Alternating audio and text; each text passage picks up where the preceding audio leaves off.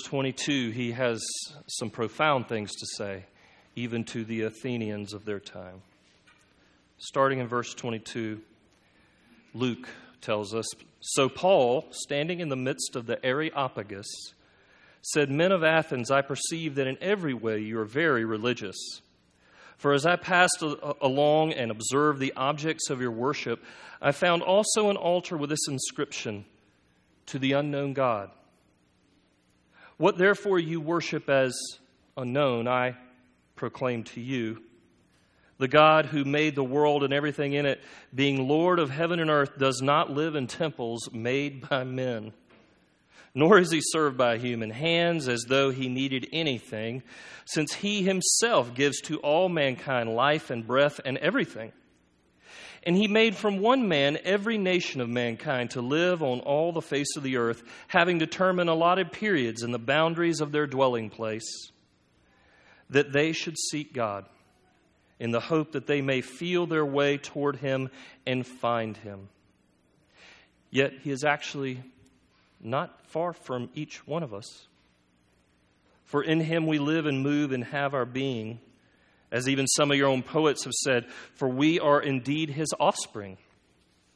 Being then God's offspring, we ought not to think that the divine being is like gold or silver or stone, an image formed by the art and imagination of men. The times of ignorance God overlooked, but now he commands all people everywhere to repent because he has affixed a day on which he will judge the world in righteousness. He will do it by a man whom he has appointed.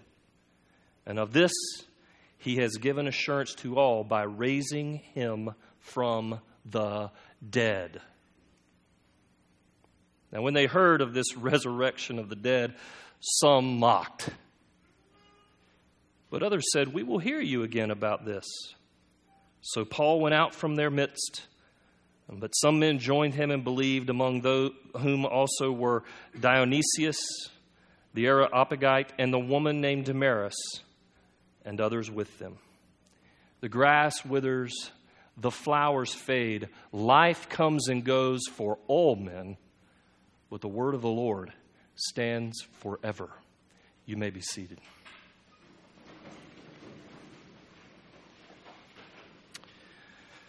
Choices, choices, choices, choices. Everywhere we go, we have to make choices. Among so many things, we have to make choices. You know, if you go to the grocery store, you have a hundred choices of salad dressing. If we go to the sporting goods store, we have countless choices from sporting wear to fishing lures to the latest shoes. If we go online, the choices multiply even more eBay, Craigslist, shopping online. It's all even making places that are dizzying like shopping malls obsolete.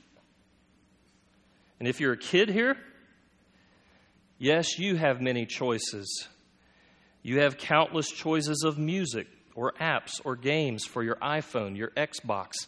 It never ends. Everything seems to be a function of choice in our wonderful and crazy time of living that we live in. But here's the thing choices affect us not only in how we live the rhythm of life that we do, choices even affect us in what we believe and how we live relative to what we believe. In a globalized culture like we live today, more than ever, culture provides so many choices and worldviews and ideas and beliefs. And all of them are right at the end of our fingertips in our computers and on our phones. We are set up to choose our religion and even craft our own religion. Yes, dare I suggest, even choose not to have a religion, which is a religion in of itself. And here is our question for today in this text. What sets Christianity apart in a world full of religious choices? What makes it different versus all the other religions that are coming our way Hinduism, Buddhism, Islam, uh, New Age, you name it? What makes Christ stand out in the incredible marketplace of religion that we live in today? Well, you know what's interesting is the Apostle Paul had to deal with this very same question in our text today in Acts chapter 17. Paul the Apostle visited the great city of Athens, the great Greek city of Athens, and you can imagine him walking up and down the streets of Athens with real questions about all the gods that existed in that time in the first century. You got to know, Athens was a truly a world class city in that time. It was vibrant with sculptured art. It had extraordinary architecture, unmatched in all of the Roman Empire. In fact, you can see on the screen here some of the most well known aspects of its architecture in the Parthenon and the Acropolis. Indeed, they had so much going on in this town, they had sports. They had stadiums, just like Bank of America Stadium, where they would have their games and their contests. Yes, even the gladiatorial contest, gladiators. All because they valued entertainment. In fact, they were known as a place that reproduced lots of dramatists, people who would act in the streets, act out plays, and a host of other things. It was the Hollywood of its time in many ways. And putting that with the gladiatorial games that were going on, the gladiator games, you can hear Maximus in that great movie, Gladiator Are you not entertained? And yet, there was so much more to this place than even the entertainment and the beauty. Paul walked in this place knowing he was in the center of Roman culture. If Rome was power and Corinth was money, Athens was culture in its highest form. But here's the thing as Paul walked around Athens, he wasn't moved by all that he saw. In fact, look at verse 16 at how he actually responds to this place. Look at verse 16. It says, Now while Paul was waiting for them at Athens, his spirit was provoked within him as he saw that the city was full of idols. Jump over to verse 22. Paul, standing in the midst of Areopagus, said, Men of Athens, I perceive that in every way you are very religious. You see, Athens was a city not only vibrant with culture, but it was also a great marketplace place of religion. It was the South Park Mall of worldviews with temples and gods everywhere. This goes to show that whatever you believe, you believe something. Every person believes in something, has a worldview, has a belief system, even has a set of moral values that you cling to.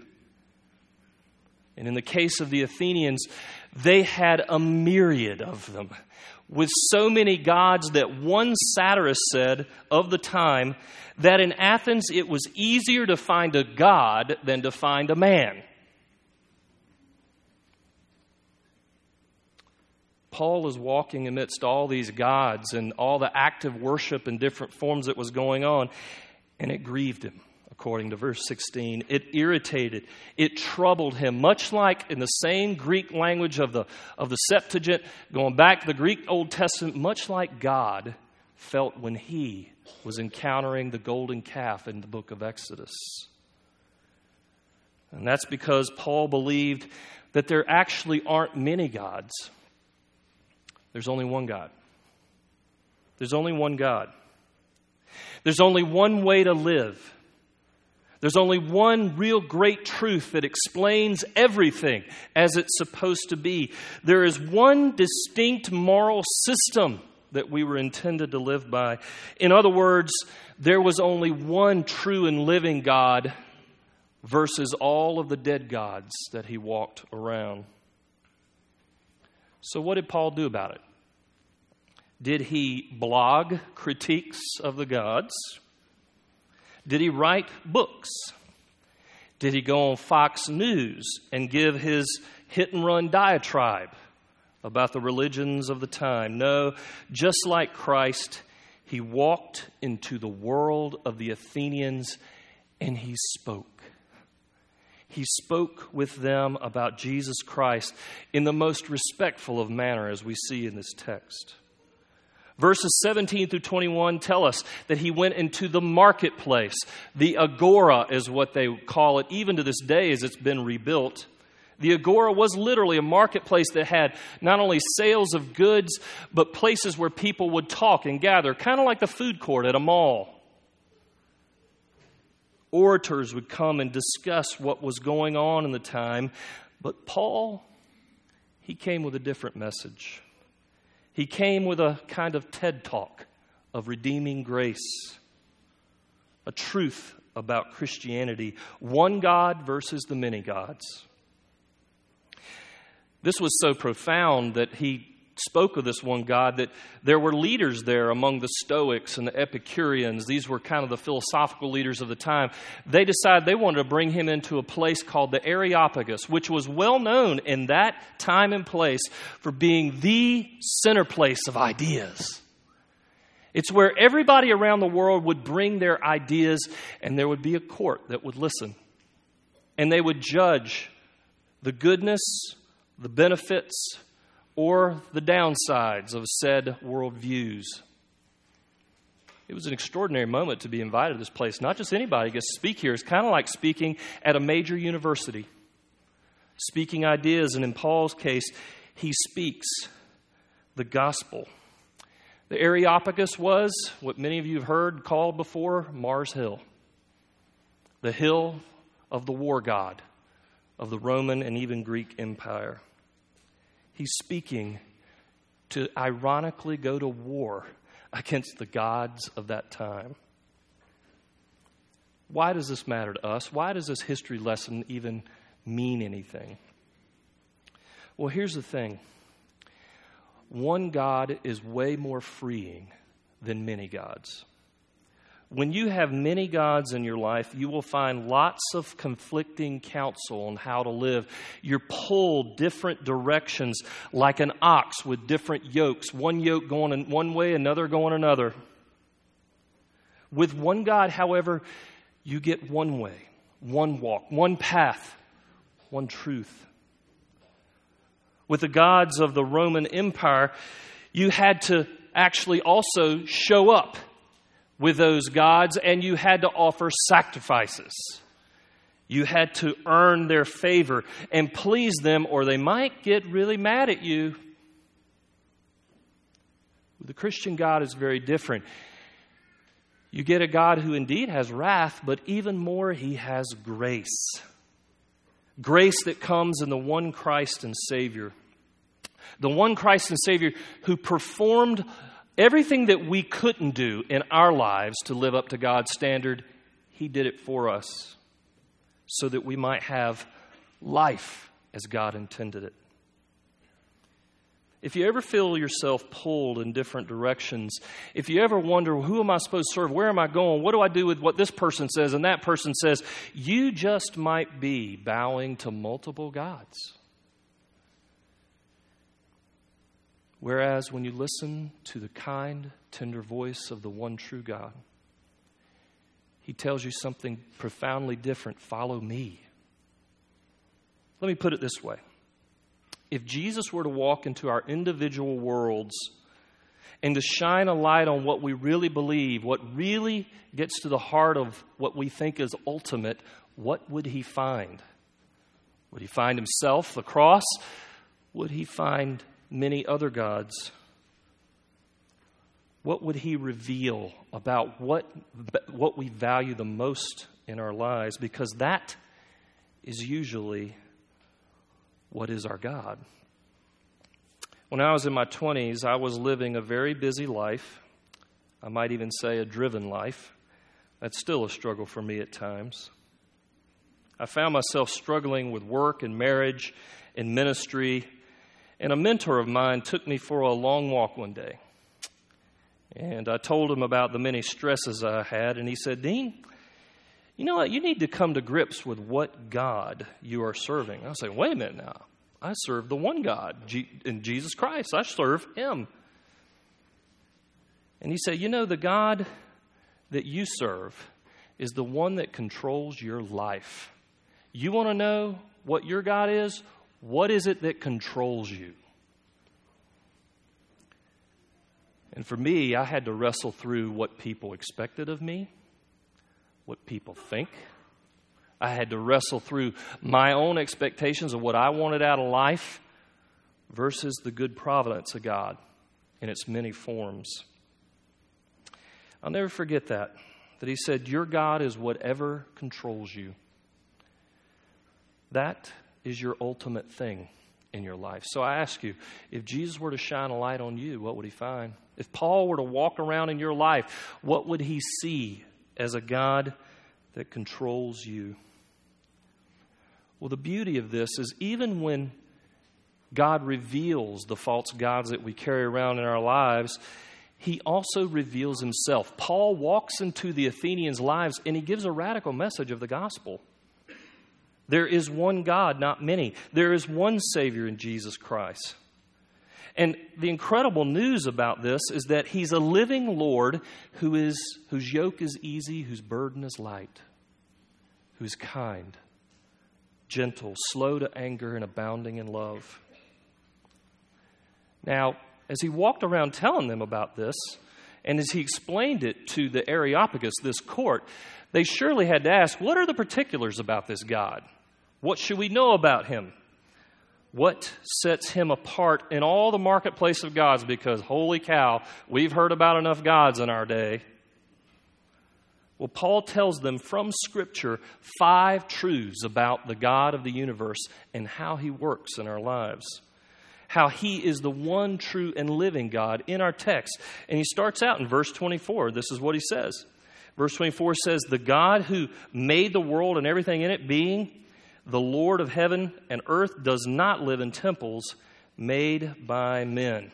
Here he's illustrating how big God is, that he created the universe. That inasmuch as he created quasars and pulsars and black holes as He created so many galaxies and constellations. He is infinitely bigger than all of those, even in creation. God, in other words, was very active in creation as the creator. Now, here's why that's important because in their day, among the Stoics and Epicureans, they believed that the world was created by accident. It was actually kind of a big surprise. The gods clashed, the world kind of happened, and men, of course, were the most unfortunate fruit of said conflict. But Paul here is saying God created the world intentionally, even very good, with mankind like you and me. And the wonder of that, the beauty of that, is that because He created us with our good in mind as very good created beings, He gives us purpose. Creation implies purpose. Everything has meaning, everything has an end game into it. Second truth he highlights shows up in verse 25. He says this he says, uh, Nor is he, that is God, served by human hands as though he needed anything, since he himself gives to all mankind life, breath, and everything. You hear that? God gives life without a hook. God gives life without a hook as a gift to us. And here's the freeing thought that goes with what he says God doesn't need us. we need him, but he doesn't need us. For those of you who are theologian types, want to know theology, this is the aseity of God that he's talking about God's independence. He is independent in his actions. Nothing he does is contingent upon what we think and do. He has a plan that comes from him. And here's why that's beautiful that he's independent from us and he doesn't get his cues from us or even his counsel from us. The gods of that time among the, the Greeks, they were fickle, they were capricious. Some days they'd be for you, others they're against you. For you, against you. Why? Because of how you perform. Because of how you actually carry out your life. They were in and out, back and forth. That's what the pagan gods were. See, they depended on men to provide what they wanted and needed. But God is very different in that because He's independent. What that means is that when He says, I will love you, I will never leave you or forsake you, if you're in Christ, He doesn't change His mind. He doesn't stop loving. He doesn't stop being committed to us in His grace. Third truth comes in verse 26. He says this And He made from one man every nation of mankind to live on the face of the earth, having determined a lot of periods and the boundaries of their dwelling place. He determined the allotted periods and boundaries. You know what he's talking about? He's talking about the sovereignty of God. God is in control of everything. Now, that makes us a little nervous that God would be in control of everything and that he's independent at that in his control, that we can't manipulate him. You know what that means, don't you? That means our God is untamable. This God is so big, he can't be tamed by us. He is, as C.S. Lewis did in his Narnia books, Aslan the untamable lion. But you know what I would suggest to you? In their time, all of the gods of that time were fighting for control in the Greek world. They were constantly in conflict with one another. There was no harmony, no un- unity among the gods. The world felt random and chaotic in a Greek worldview. Here's the beauty of having a God who's in absolute control there is no randomness, there is purpose. Imagine a world where God is not in control. You know how frightening that would be? That the world is happening at its own pace? That would lead one to even want death. But a God who's in control, a God who has a plan, a God who even has a moral base for how things are to work, that gives us hope. And you know what's even cool about this is in this very text, he says that he created all men in His sovereignty, in their times and places, in His sovereign hand, from one man. You know why He highlights that? Because the gods of the Greek world were tribal gods, and tribal gods went like this Our people are better than your people. Paul highlights, on the other hand, this one man that is Adam, a real historic guy all men came from him to show that all of us have dignity, equal value, despite our creeds, despite our race. God invested in every man and has created you with dignity and value. There is no upper echelon and lower echelon of mankind. There is mankind before God, according to Paul. And that gives you hope that you're not a second class person. Everybody in this room is first class with Jesus. Fourth truth he tells us is in verse 27. He says this He says that they should seek God in the hope that they might feel their way toward him and find him. Yet he is actually not far from each one of us. Did you notice that last clause? He is not far from each one of us. You know what that means? He's close. I mean, I've been talking about this big, creative, sovereign God, but here he gives us a little clue that this God comes close. He enters in, he leans into our world. And let me tell you why he does that. Because of what Paul says here about us. That they, us, we should seek God and in hope that we might feel our way toward Him and find Him. You know what that language of feel your way is? It's groping in the dark. Imagine, if you will, you travel to a hotel or to you're staying in a house that you're not familiar with. It's the middle of the night, you wake up, you got to get a drink of water, but it's pitch black and you can't see. You know what it's like? Trying to find your way around. You don't know where you are. You're dis, discombobulated. You know, where am I? What's happening? How do I get to where I need to go? You can't see. That's the imagery he's talking about here. That's what idolatry does in our lives. That's what sin does to us blinds us so we can't see. And though we may reach around for God, we can't find Him because we can't see Him. In point of fact, we need Him to come to us. We need Him to come to us. And there is one who has, as the text goes on to tell us it's Christ. Here's the radical thing about Christianity amongst all the religions of the world is all the religions of the world will have a, a, God who enters into the world and does things in the world, but he always does things not out of love and, and beneficence of other people. He does it for his own good, to gain something. And Lord knows the gods would never come in the form of a man because what God would lower himself to that level? But here is the gospel He's close, He's near. And He's talking about Christ entering into our world in flesh and blood 2,000 years ago so you and I could know God personally. He enters into our world in a very real and practical way. This is an extraordinary truth that God would become a man gives further dignity to who we are, and that Jesus Christ would even break into our world to reconcile us to God is more profound. There's something else that we should know, though, from this text. The Son of God, who is fully God, the infinite Lord, came into our world giving, not taking. Again, the gods of that time, they would enter the world, but they would always say, Give me something, human being.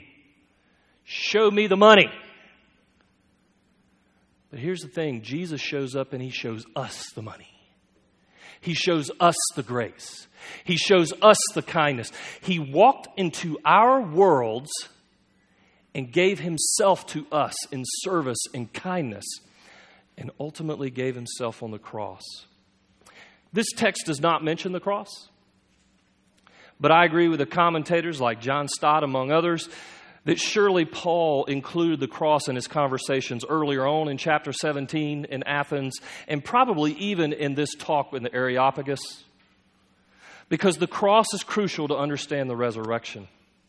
And the cross is basically this Jesus willingly, as the perfect Son of God who never sinned, gave up his life on the cross as a final sacrifice for you and for me so we might be forgiven of our sin. He bled on a Roman gibbet. That's a cross. He was asphyxiated as he hung there for six hours one Friday.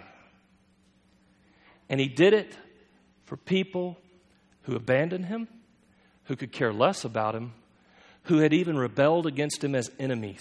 That's what he did. There is no God in history who does something like this. None. This is radical, we might even say crazy stuff. Or maybe the truth is we're crazy not to believe it. And that's what the gospel calls us to is to believe. And belief isn't just, okay, yeah, I believe Jesus died for me.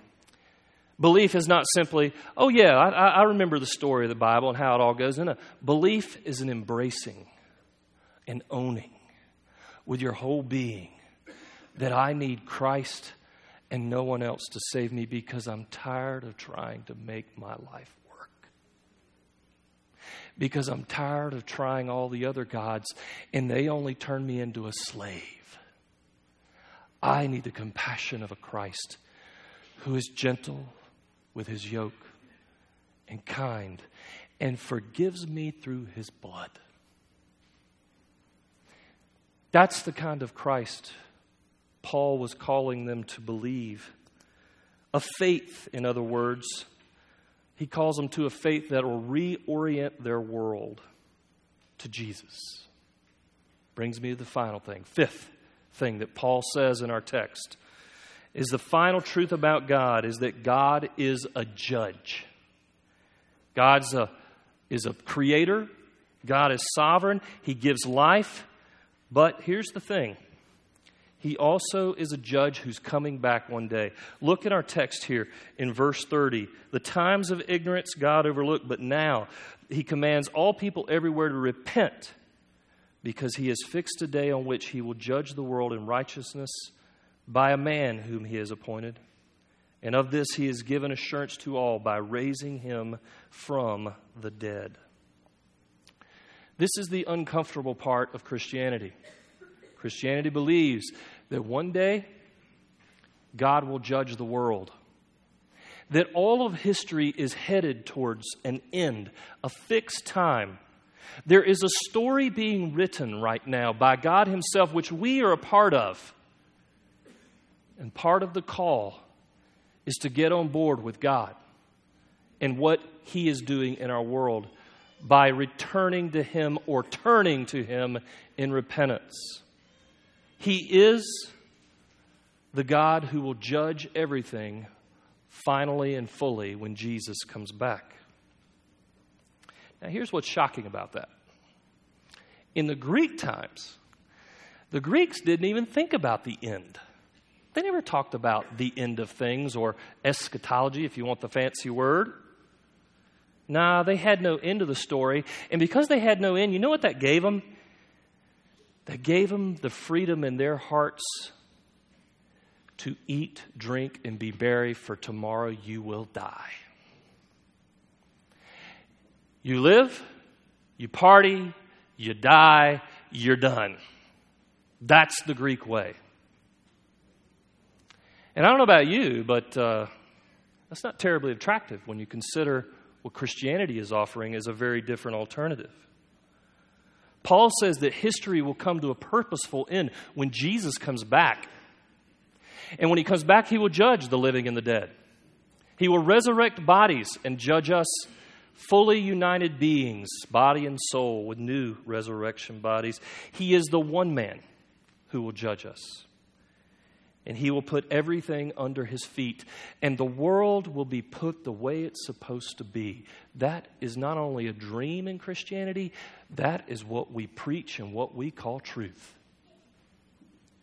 Heaven is more than real in a, in a new movie.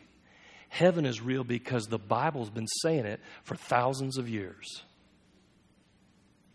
Jesus is going to bring that into our world. Now, here's the big question what basis?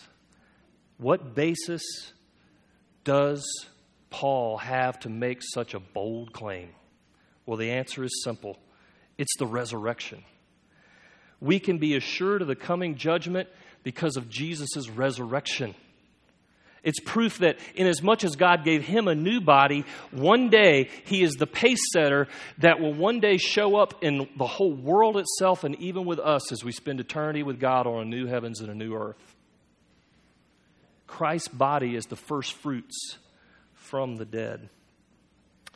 Now, when Paul jumped, I mean, he had them probably to this point in Athens.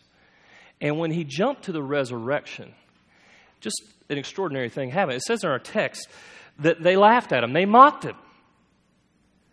They mocked him because they didn't want to believe in a resurrection. We have to ask why. What's the matter with the resurrection? Why would they mock him?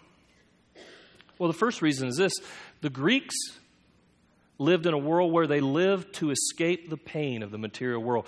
They were in such pain in this life with disappointments and hardships, with hurts and relationships, that they wanted to do everything they could to get out of this world and away from the pain. They wanted to mm, surf the net all the time. They wanted that to be their eternal life, if you will, to get away from their physicality. And so, why would you want another body? Why would you want a resurrection if there's so much pain in this world? You know what the irony of Christianity is? Is that God in Christ endured the pain. Jesus endured pain like you and I have never known at the cross. And he did it for something more. Some of those who were among those listening to Paul mocked him because they were of more scientific mind. I relate to this because I am an engineer by trade, and I love the scientific analysis that goes with repeatable um, results in the empirical method. And as one guy says, I love the way he says this there is empirical truth to the resurrection. And it goes like this Jesus showed up to Mary Magdalene and the women at the, at the actual um, grave. That's experiment one. Jesus showed up to Peter uh, and the apostles. That's experiment two. He showed up to disciples on the road to Emmaus. That's experiment three. He showed up to 500 people. That's experiment four through 500. How many testimonies from history do you need to know that the resurrection was real? But there's a third reason. The whole concept of resurrection, it just seems crazy. I thought this when I was before I became a Christian. I thought resurrection. What are you talking about? That's crazy stuff. But as Hank Hanegraaff says, you got to understand the resurrection was quite the feat.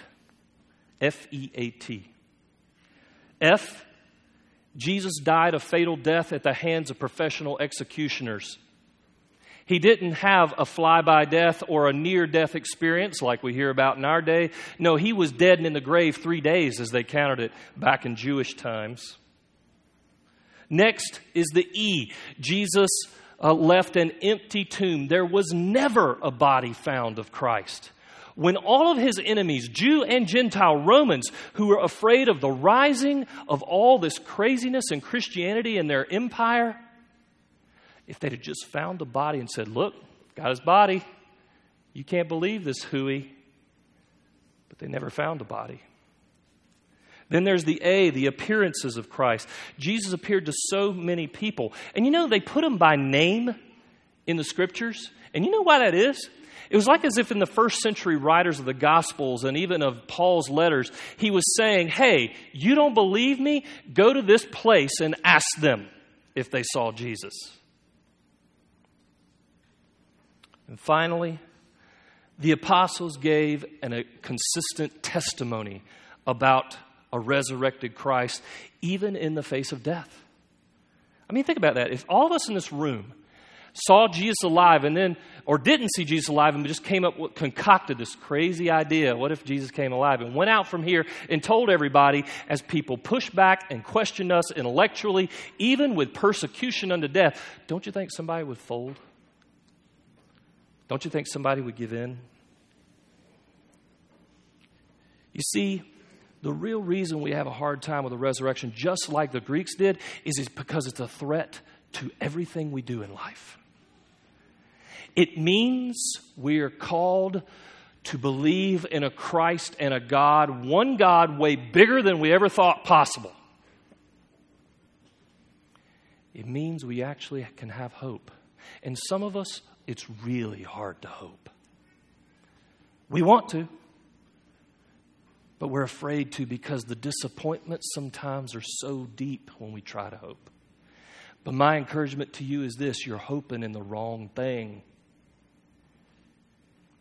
You need to hope in the Christ who is big enough to overcome death the one God who is master over all of history, even putting his son to death for your sin and resurrecting him to overcome death once and for all for us. The resurrection of Jesus is historic proof there is one God and he's working a plan and we get to be a part of it. So here's the last question What can we take from all of this? Well, the first thing I would say is we've already mentioned in our, in our time that Paul himself called the Greeks of that time to repent and believe in the good news of Jesus Christ. To repent and believe is to reorient your life towards Christ and to follow him in footsteps. Repenting is turning, turning from going one direction after many gods toward following Christ as the one true Christ. That's what repentance is. You make Him your only Lord that you answer to. And I tell you, it's freeing. It's freeing. Second, if you're a Christian here, and many of you are here to celebrate Christ, don't forget the power of the resurrection in your life in the Holy Spirit. You have resurrection power because you died with Christ and have been raised with Him, as Romans 6 says. You are a third day Christian, not a first day. Jesus did die on the cross for your sins, but He's also alive right now. And sending the Spirit to you to minister to you and to give you hope for bigger things in life. Third and finally, remember what the resurrection is a precursor to heaven heaven, life after death. It's the question that we all carry around, whatever worldview or religion we have. What happens when I die? A lot of us, like me in my old days before Christ, I'd go, la, la, la, la, la, don't want to think about it. Go to a few funerals, and you're faced with the reality of what happens when you die. But that's the truth that we can hold on to. If Jesus came back from the dead, there is hope after death. We have one true and living God. And in the marketplace of dead gods in our world, we have a Christ who is alive indeed. In conclusion, we live in this age where we have choices, lots of choices, lots of even religious choices. But I would suggest to you that when you lean on cho- choosing other things and other gods, you're actually settling for less. C.S. Lewis said it this way Our greatest problem is not that we want more, our greatest problem is that we settle for less. If we consider the grandeur of Jesus, Lewis says, the incredible uh, promises of rewards that come in heaven that come from His lips, it would seem that our desires are not too strong, but are too weak. We give in too easy for the little things of this life.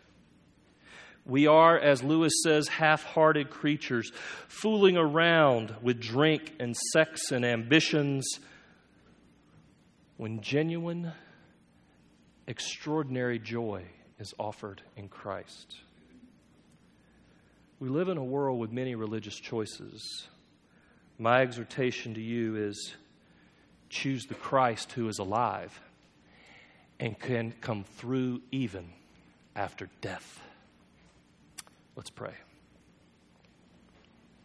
Lord Jesus, we praise you that you have spoken to us in your very word. You've given us promises of eternal life and hope. And now we ask you, Lord, to lead us to have a vision of who you really are. Not the sentimental Christ that so many times we buy into at this time of year. That you're not even the dead Christ who seems like a bygone religion of what people in yesteryear used to believe, but that, Lord, you are the grand and living Christ who created the universe, who created us, who actually gives us life and offers us eternal life in your grace. We want that grace. And we want to know that we're going someplace beyond this world, heaven. Jesus, reveal yourself as the living Lord, even as we sing, You are alive. In Christ's name.